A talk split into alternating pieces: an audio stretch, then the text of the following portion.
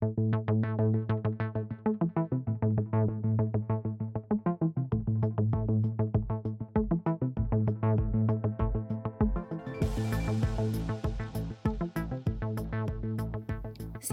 Ez itt az Ékap of Japan legújabb epizódja, én Petra vagyok, és talán feltűnhetett azoknak, akik már egy ideje hallgatják, és hát nem is olyan régóta, mert egy eléggé kis gyerekcipőben járó podcastről van szó, de feltűnhetett, hogy új a nyitózene, és ennek semmi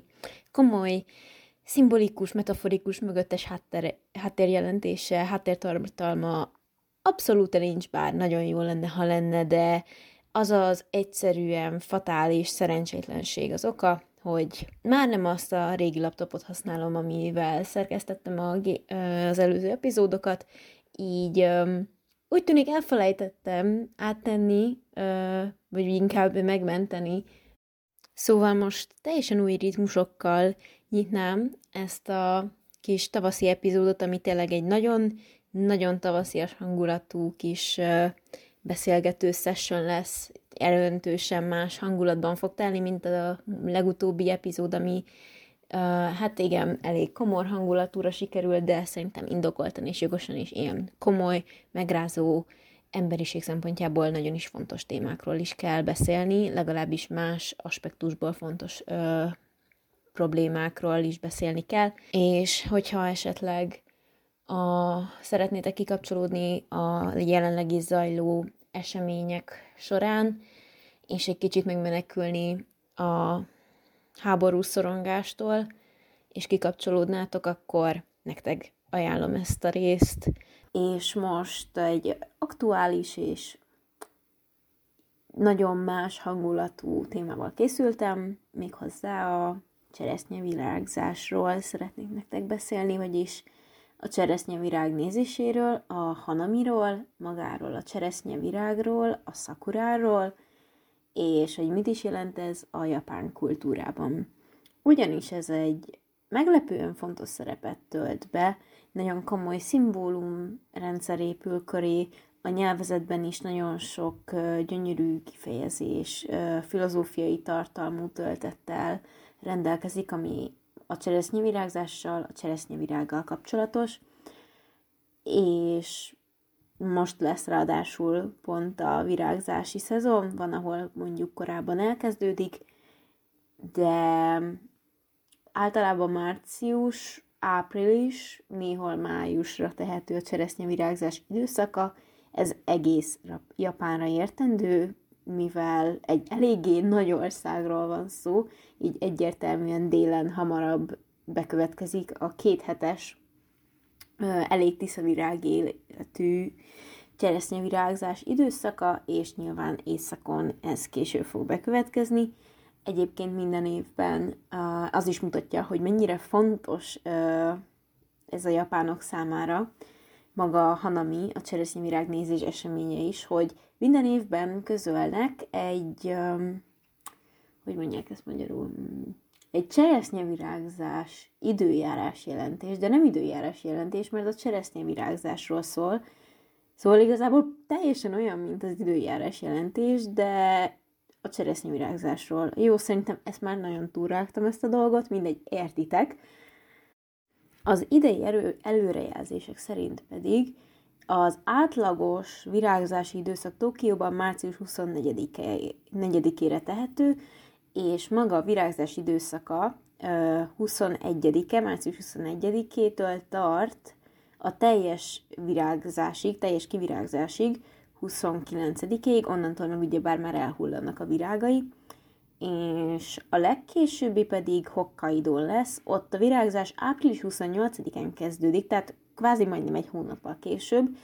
A teljes virágzás az május másodikára tehető, és az átlagos virágzási időszak, tehát amikor így már majdnem teljesen ki vannak nyilva a virágai a cseresznyefának, az május 1-ére tehető. Maga a cseresznyevirág egyébként a japán nemzeti virágnak tekintett növény,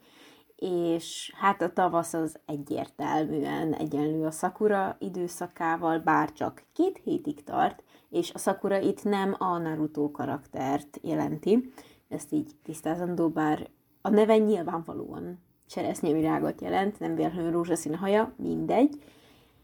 És maga egyébként a japán virágszó, a hana is egyből a, a cseresznyevirágra utal. Tehát így általában, hogyha azt mondják, hogy hana, akkor az alatt a cseresznyének, a cseresznyefának a virágát értik. És ugye ez animéből, mangából, japán filmekből nyilván ismerős lehet, hogy ezért szeretik mutogatni, mert vizuálisan eléggé tetszetős, amikor teljesen ki vannak nyilva ezek a csodálatos fák, és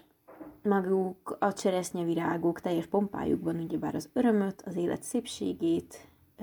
esztétikáját jelenítik meg,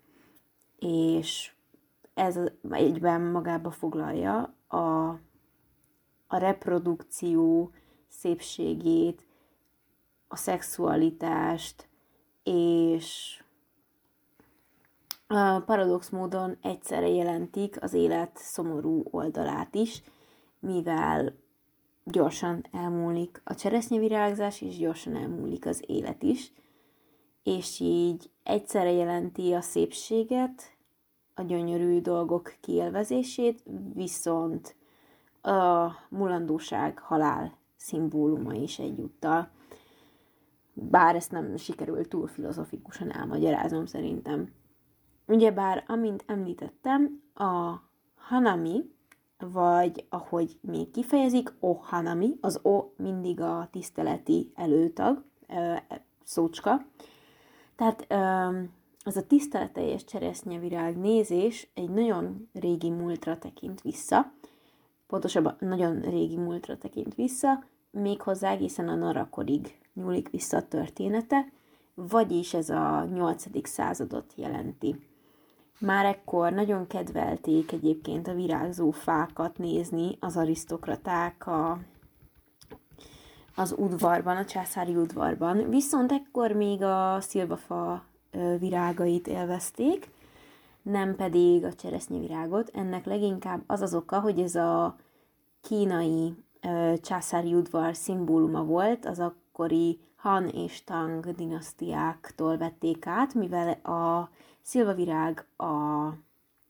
fejlett civilizációknak a jelképe is volt, pontosabban Kínának, ami ugyebár akkor egy igen fejlett kultúrának számított, igazából szerintem napjainkban is, mindegy, tegyük félre itt a politikai nézeteket, hogy most az kommunizmus, mennyire kommunizmus,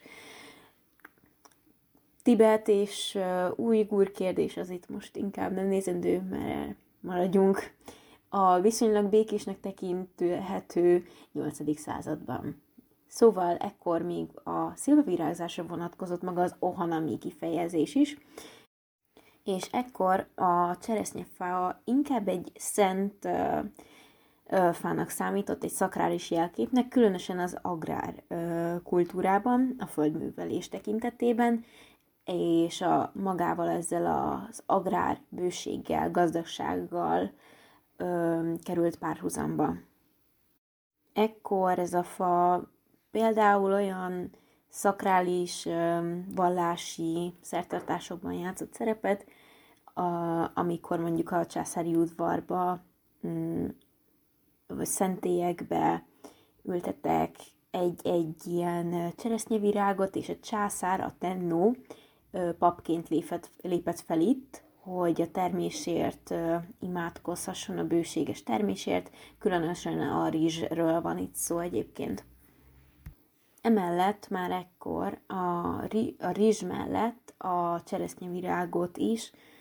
a reproduktív um, rítusokkal hozták párhuzamba,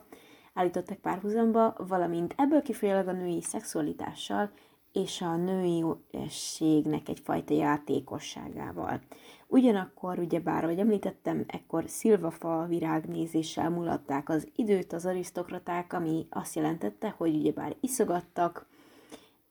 és ugyebár szórakoztak. E, és ezzel párhuzamosan a virág, ahogy említettem, az agrárkultúrában egy rituális funkciót töltött be. Ez viszont a későbbi helyán korban változott meg, ami a 8. század végétől a 12. századig tartott. Ekkor már egy úgymond mainstream for, ö, szórakozási formává vált a hanami, mint cseresznyevirágnézés, és ez egy éves fontos esemény lett a császári udvarban. Egyébként ekkor már a mai Kyoto volt a császári főváros, amit Heiankyo-nak neveznek, és innen származik a kornak az elnevezése is, a Heiankor, és a Nara-korban pedig a főváros Nara volt, így sejtető, hogy általában a fővárosról kapta az adott korszak a nevét. Na igen, visszatérve a cseresznye virágzáshoz. Ekkor azért is vált fontosabb növényé a cseresznye, mert megszűnt a kínai kapcsolat, megszűnt a kínai dinasztiákkal való kapcsolat, és így a japán gyökerekre lehetett visszatekinteni a kultúrában, egyfajta önállósodás indult el, és így a japán kultúra saját valójában is kiteljesedhetett. Persze ettől függetlenül a kínai kultúra jelentős nyomát hagyta a, a, japán kultúrában. Ezen a ponton már a hanami nézés, a cseresznyevirág nézést jelentette, ugyebár, de ez fontos megjegyezni, és csak az arisztokratákra volt igaz, a köznép továbbra is inkább egy szakrális jelképként, valamint a rizstermesztésben egy fontos mérföldkőként tekintett a virágzó cseresznyefára, hiszen ez jelezte az aratási, vetési időszakot. Amellett, hogy szórakozási forma lett a virágnézés, a cseresznye virágnézés, um, ugyebár folyamatosan kiszorította a szilvavirágot, és a helyükre ezeknek a szilvavirág, szilvafáknak a helyére cseresznyővirágot ültettek értelemszerűen, és egyes feljegyzések, egyes kutatók szerint ez magának a kulturális uh, öntudatra ébredésnek is a jelképének tekinthető. Uh, most nem fárasztok senkit évszámmal, hogy melyik császár mikor ültetett fát a császári udvarban, mert szerintem az keveseket érdekel, de akit érdekel, az megkeresett nyugodtan is elárulom, mert nem nagy titok vagy utána is olvashattok, arra is bátorítok mindenkit. Jó, off topic vége. Igen, a hana pedig ekkor vált a szinonimájává a cseresznyefának, valamint megjelent innentől kezdve a japán költészetben is az elmúlás, élet és halál körforgásának szimbólumaként a baka és a haiku versekben. A következő korszakban, a Kamakura korszakban a, már a szamurájoknak a szórakozási formája lett, hiszen ekkor jött létre a Kamakura sógunátus, onnan kapta a korszak is a nevét. Innentől kezdve pedig már nem csak az arisztokratáknak a privilégiuma lett a cseresznyevirágok ö, látványában való gyönyörködés, hanem más osztályokban is megjelent, így a szamurájok a busik körében is – valamint szélesebb körben hegyekben és szentélyekben is ültették, így elterjedt Kyoto szerte, sőt Kyotón kívül is. A korban egyébként Toyotomi Hideyoshi volt nagyon nagy rajongója ezeknek a virágoknak, és hát, hogy az ő személye, fú, nem akarok nagyon belemenni most a japán töribe, de röviden és tömören ő volt az a japán hadúr, aki egyesítette Japánt, ami esetleg ismerős lehet néhányótoknak, remélem többőtöknek is a neve. Oda Nobunaga volt az első ilyen nagy hadúr, aki kitűzte céljául. Ő amúgy sok animében is szerepel, szóval onnan gondolom, hogy ismerhetitek, na mindegy. Szóval ő volt az, aki először kitűzte céljául, hogy egyesíti Japánt, viszont ezt ő nem tudta életében megvalósítani, és ezt helyette Toyotomi Hideyoshi vitte véghez, aki későbbiekben császári kancellár, és hát aként fordítható Kampaku lett, aztán pedig úgynevezett Daigo Daijin, vagyis főminiszter, és egyébként a császártól kapta a Toyotomi nevet is. Na mindegy, ő nagyon szerette a cseresznyevirágokat, és ő ekkor már két fesztivált is ö, megszervezett, úgymond uralkodása alatt. Az egyik a Yoshinoi Hanami volt, a másik pedig a Daigoi Hanami, és itt uh, utóbbiban 700 fát uh, ültetett, jelentetett meg, és kb. 1500 fő vett részt rajta évente, a Yoshinoi Hanamin pedig 5000 fő ö, vett részt általában, és 1000 fát ültettetett a,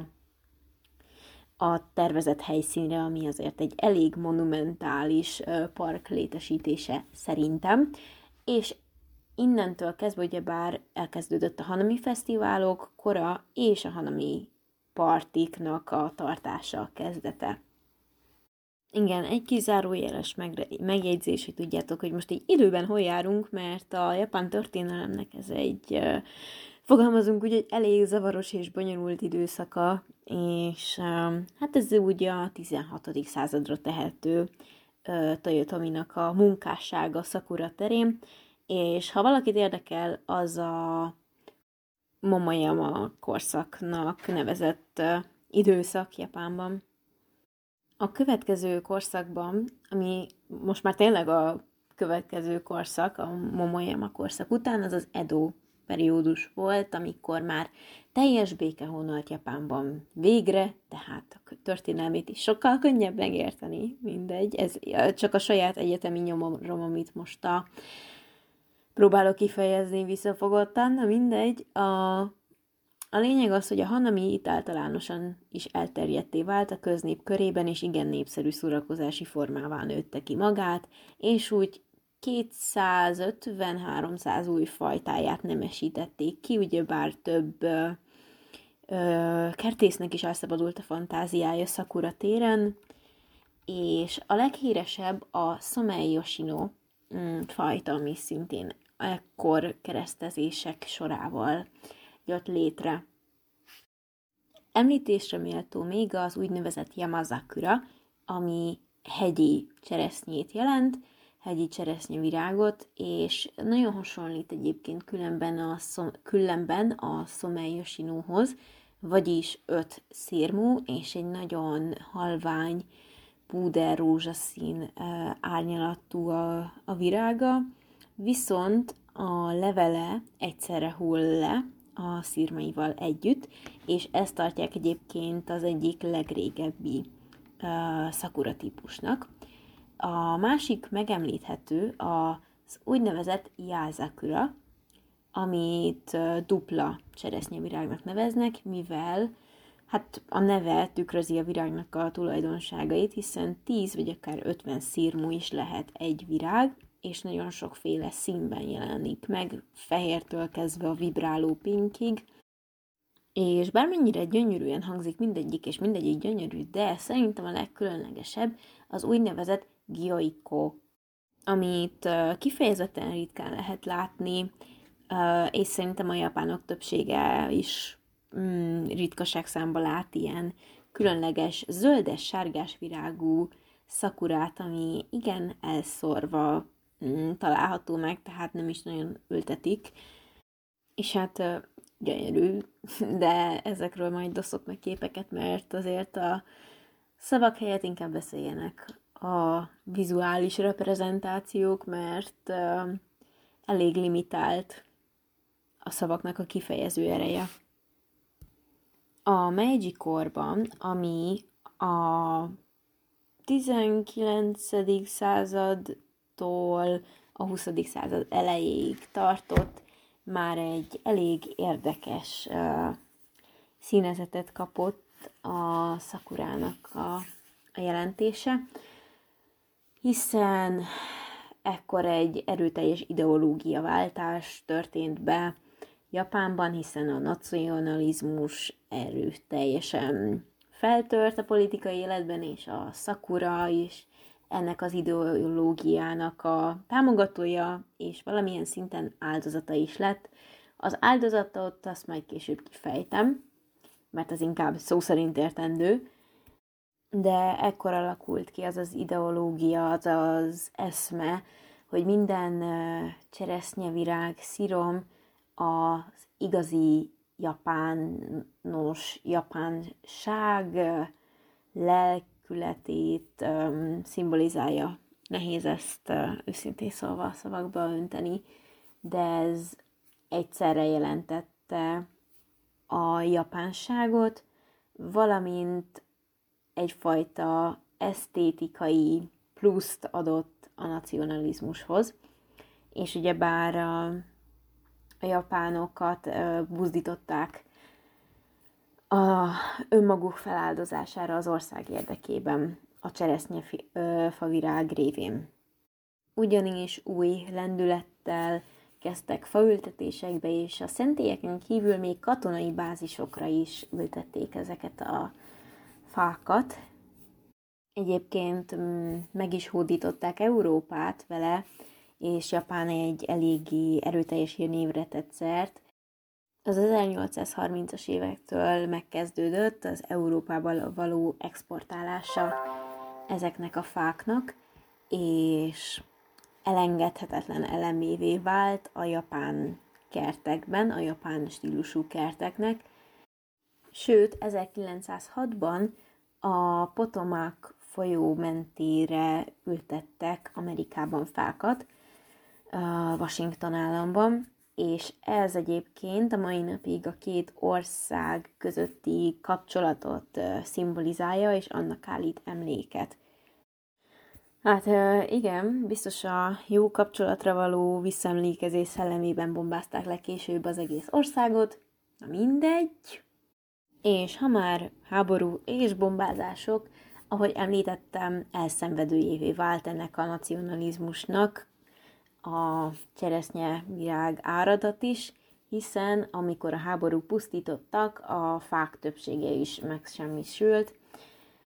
de szerencsére a nagyját sikerült újraültetni, persze nyilván a háború előtti időszakot nem lehetett teljességgel rekonstruálni. Egyébként még a háború olyan hatással is volt a második világháború a cseresznyevirág népszerűségére, hogy éppenséggel népszerűtlenné tette, mert a legyőzött országot a saját vereségére emlékeztette, illetve a, a saját háborús bűneire, a saját eltúlzott, szélsőséges nacionalizmusára, ami ugyebár a háborúba vitte az országot is, és nagyon sok korábban használt kertet meg mert szükség volt a termőterületre, hiszen nagyon sok föld ideiglenes, ideiglenesen azért használhatatlanná vált a világháborúnak köszönhetően, és meg kellett oldani azért az élelmezési problémákat, ami valljuk be egyik országnak sem lehetett könnyű, így két világháború után, eléggé közvetlenül egymás után, és itt ezekben a egykori cseresznyevirágkertekben zöldségtermesztés folyt, majd a 60-as évektől nyerte vissza a népszerűségét, igen nagy szenvedéllyel, amikor is ugye bár Tokióban került megrendezésre az olimpia. Napjainkban pedig töretlen a népszerűsége, akár csak magának a Hanaminak, és nyilvánvalóan ez van, akinek kifogás jelent arra, hogy összegyűjjön a barátaival, és ígyon, egyen, szóljon a zene, dínom dánomot tartsanak gyönyörű fák alatt, nyilvánvalóan ez egy eléggé vonzó szabadidő eltöltési lehetőség, valamint a szépsége egyértelműen megragadja az ember szemét, és egy igen boldog időszakot hirdet, hiszen a tél végének is a hírnöke, ezzel együtt az életenergia, aratás, ültetés szimbóluma, tehát csupa termékeny, termékenységgel teli, vidámsággal, gazdagsággal teli időszakot hoz el a cseresznye virágzása, valamint új időszakot is jelöl, hiszen márciusban kezdődik a tanév Japánban, nem szeptemberben, ahogy ez nálunk megszokott, és így nem csak az életnek, a halálnak a szimbóluma, az a, továbbra is fennáll napjainkban is, hanem az új terek, tervek, új évnek a szimbóluma, új, amely új lehetőségeket is rejt.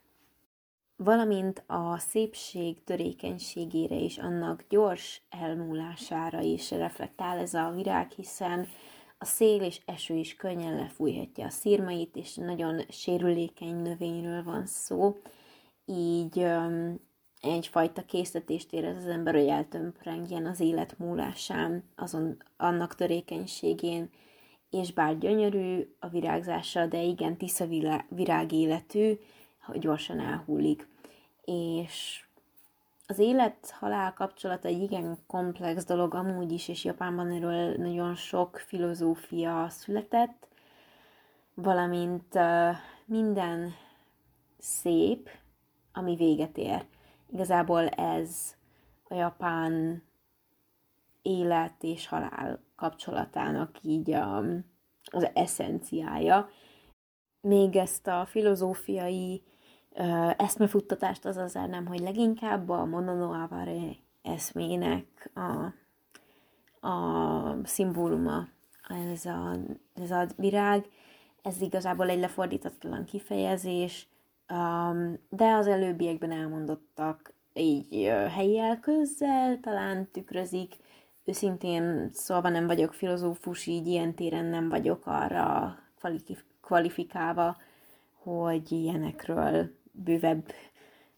tájékoztatást nyújtsak, de ha valakit ez jobban megfogott, ez a téma esetleg, akkor ajánlom, hogy olvassatok utána, mert nyilván Google mindenkinek a barátja, rengeteg információ, és nem csak dezinformáció található meg rajta, hogyha megfelelő helyen keresed. Nos, teljesen más vizekre elvezve, szent és tisztelt fákról szeretnék még egy kicsit nektek mesélni, ugyanis vannak a mai napig Japánban igen különleges jelentőséggel bíró cseresznyefák, méghozzá az első az Miharu városban található egyébként, Fukushima prefektúrában, és Miharu Takizakura a neve, ez egy kb. ezer éves fa, és mivel egy kicsit fűszfa kinézetű, vízesés hatású a látványa, így a nevét is innen kapta. A másik a Yamada Kajindai Zakura, ami úgy kb. 1800-2000 éves, és a Jisto szentében található Yamanashi prefektúrában. És a személyes kedvencem az az úgynevezett Neodani Usuzumi Zakura, ami Gifu prefektúrában található, és egy nagyon szép rózsaszín virágként indul, viszont amikor teljesen kivirágzik, fehér lesz, és mikor pedig már elhullatja a virág szírmeit, akkor tinta fekete lesz. És az üszű, ugye az a neve, hogy üszüdzumi zakura, azaz, azaz abból az üszű, az a világos a zümi pedig a fekete, így innen ered a neve is, ebből a gyönyörű, szép, kicsit kaméleonszerű színváltó elmúlással, még inkább párhuzamba állítható virágzásáról kapta a nevét. És napjainkban az Ohalami általában egy piknik keretében zajlik, piknik keretein belül zajlik, nyilvánvalóan a virágzó szakurafák alatt, ilyenkor családbarátok gyűlnek össze, étel, ital és így az alkohol társaságában is, hiszen utcán is szabad Japánban fogyasztani alkoholt, amit igazán eltanulhatnánk tőlük is moderált mértékben, na mindegy, és hát ahogy említettem, ez az igazi eszemiszom, dínomdánom, folyik ilyenkor. Nyilvánvalóan szemetelni ilyenkor különösen tilos, hiszen ha már egy gyönyörű természeti jelenséget imádunk, és annak szentelünk egy egészen konkrét időszakot, sőt napot, és azt ünnepeljük, akkor nyilván nem kell még inkább arcul köpni a természetet, mint ahogy amúgy a mindennapokban tesszük, de mindegy, jó, szerintem újabb ivós játékot jelenthetek be, amikor elhangzik a szakura, cseresznyevirág, virág, fa, na mindegy kifejezések, a valamelyike, akkor igyatok egy felest, és hogyha nem kötök ki a detoxikálóban, hát akkor nem tudom, miből vagytok. Mondani se kell, hogy egyértelműen egy igazi turista látványosságnak számít ez az esemény, így ilyenkor pláne előzönlik Japánt a turisták, bár ez az utóbbi két évben ugyebár nem történt meg, szerintem azért eléggé rendesen fellélegzett a lakosság, hogy így ők saját maguk kielvezhetik ennek a szépségét. De most már ugye Japán megnyitotta határait elvileg, és um, innentől kezdve mehet bárki, akinek a pénztárcája megengedi természetesen, hogy Japánban megtekintse személyesen, és élvezze a halamit. Egyébként más virágokat is társítanak hónapokhoz. Februárban a már korábban említett szilvafa virágzik, június elején az iris, június végén pedig a hortenzia, de számtalan példát lehetne említeni, és természetesen mindegyiknek megvan a maga szimbolikája.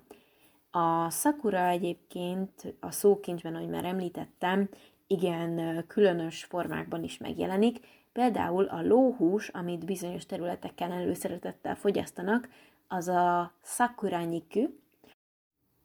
vagyis szó szerint cseresznyevirág húst jelent, ez a kifejezés pedig a húsnak a színéből ered. Hmm, még néhány szakurával kapcsolatos kifejezést megosztanék veletek, ami talán kevésbé veri ki a biztosítékot, mint a lóhús. Szóval az egyik a Hanayoridango, vagyis inkább gombóc virág helyett. Ez inkább, leginkább a minőség a mennyiség felettnek fordítható. Egy um, kritikus kifejezés is tud lenni, ami azt jelenti, hogy valaki a mélyebb tartalmakra nyitottabb, mint mondjuk az esztétikára, az idézőjelesen felszínes dolgokra, a praktikusabb dolgok sokkal jobban megfogják. Azt a jelenséget, amikor már a szél elfújja a lehulló cseresznyevirágokat, erre úgy szoktak utalni, hogy szoranyi shirarenő yuki, vagyis az égnek ismeretlen hó, hiszen úgy hullanak ilyenkor a szirmok, mintha az égből hullana a hó. Illetve, hogyha elkezdenek rügyezni a fák, vagy virágozni, akkor így a természetben, különösen a hegyoldalon, akkor a Yamavara ű kifejezést is szokták használni, és ez leginkább a tavaszi túrákon fordulhat elő ez a kifejezés, ahol kifejezhető a természet újraéledése ezzel a kifejezéssel, és um, hát igen, örül a hegy, hogy újraéled a természet. A japán nyelvben még egyébként számos párhuzamot állítanak a hóesés és a cseresznyevirágullása közé, között, de most még egy utolsót megemlítek, és ez a záró szavai, ezek a záró szavai a podcastnek most. A Sakura Fubuki az a cseresznyevirág hóvihart jelenti, vagyis amikor a szél szanaszéjjel fújja a a virágszírmokat, és olyan, mintha a hóvihar támadna, bár szerintem ez azért egy eléggé beszédes, önmagáért beszélő kifejezés. Nos, ez lett volna az igen különleges tavasznyitó halami epizód, ami remélem felkeltette az érdeklődéseteket így a természetben töltött idő iránt. Ha tetszett ez az epizód, akkor megköszönöm, hogyha értékeled a podcastet Spotify-on, ahol jelenleg elérhető, illetve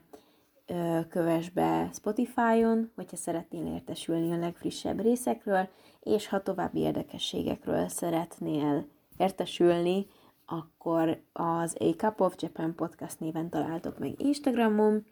illetve most már TikTokon is, ahol egy kicsit nagyon boomernek érzem magam egyébként, Szóval ez lett volna ez a újabb hétfői epizód, további szép hetet nektek, szép reggelt, napot, estét, és találkozunk a következő epizódban két hét múlva. Addig is, sziasztok!